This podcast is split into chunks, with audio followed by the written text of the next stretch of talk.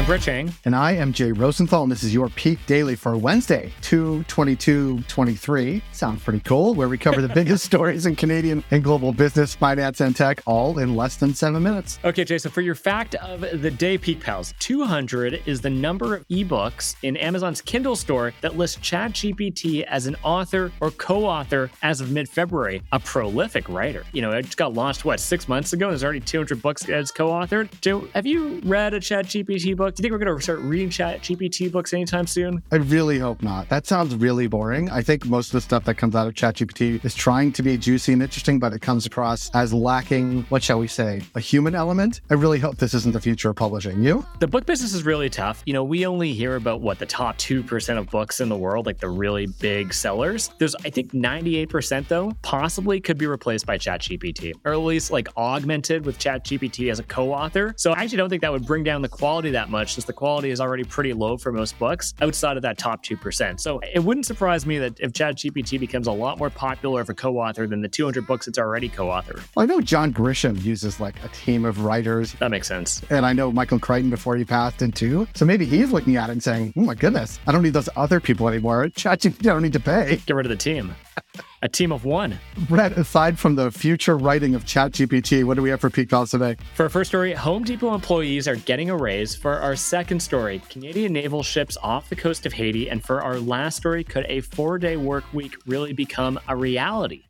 For our first story, if you're anything like us, a trip to Home Depot involves asking a lot of questions like, what is this? Or will this injure me? Or what even is the difference between a nut and a bolt? Well, soon those friendly faces and orange aprons will get a raise for putting up with you, Brett. It sounds like a pretty good idea. What are we getting? What's going on at Home Depot right now? Yeah, those questions are very embarrassing for me, Jay, but I do ask them. Now, despite a lackluster earnings report marred by slowing sales, Home Depot will commit $1 billion towards wage increases for its hourly workers in Canada the US, with handy hardware helpers set to receive pay bumps later this month. Say that three times fast. Handy hardware helpers. Let it be known for everybody listening to this podcast, I do know the difference between a nut and a bolt. Just so you know, Brett, I know the difference. Anyway, I know. Home Depot employs 34,000 workers across 182 stores in Canada, most of whom are hourly wage employees. And it matters because competition for labor in retail is heating up amidst a historically tight labor market. Unemployment is sitting at a near record low of 5%. And according to the most recent StatsCan data, the retail sector is contending with 101,500 job vacancies. Now, one might think that retail labor demand would slow as consumers save up, but retail shopping is still hanging tight, with core retail sales up 0.4% in December. Now, to zoom out,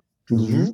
a survey of global retailers found 63% are short on frontline staff, while 74% say workers are rejecting conditions that went unchallenged two years ago. As retailers try to retain a working population ready to jump ship, more wage bumps could be on the horizon.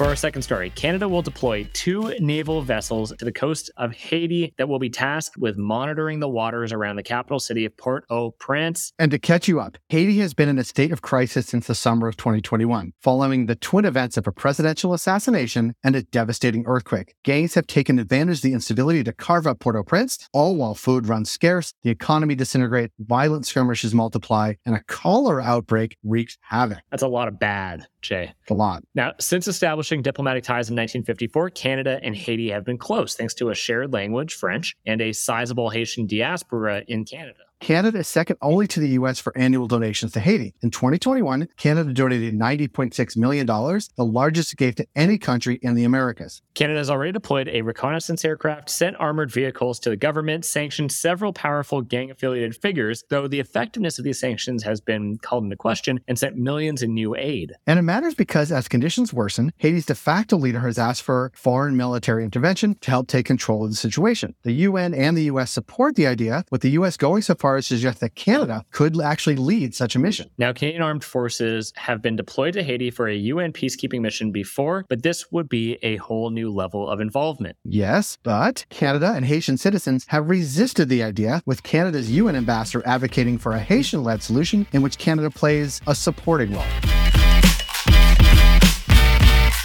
And for our third story today, would you be interested in reviewing some promising research, Brett, from an advocacy group called Four Day Week Global? I would. Well, let's dig in. The data from the largest ever four day work week pilot shows that the 61 UK organizations participating in the six month study, of those, 92% said they would stick with the shorter week. The study ran from June to December last year and encompassed about 3,000 workers. Now, during the trial, employee turnover fell more than 50%, and companies rated their overall experience an average of 8.3 out of 10 and reported an average 1.4% increase in revenues. Both men and women said the extra day gave them more time to take care of their kids. Men reported a boost in their childcare activities, while women reported higher rates of life satisfaction. But there may be a bit of selection bias at play since companies volunteered to participate in the study and were ready to invest in the resources needed to transform their business. And it matters because this is the strongest evidence yet of the benefits of a four day work week, adding weight to similar results from smaller studies. One study tracking 33 companies from the US, Ireland, and Australia also found gains in revenues and employee satisfaction.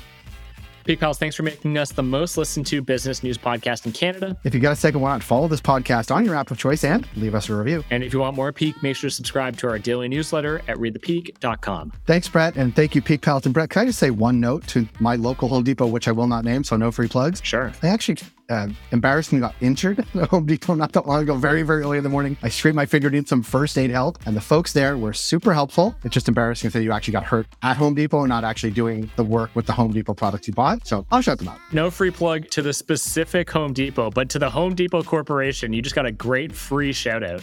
I'll, then I'll be more specific. The Stockyards Home Depot, which is my local jaunt, very, very carefully took care of my bleeding finger. Thanks, everybody. Have a good day.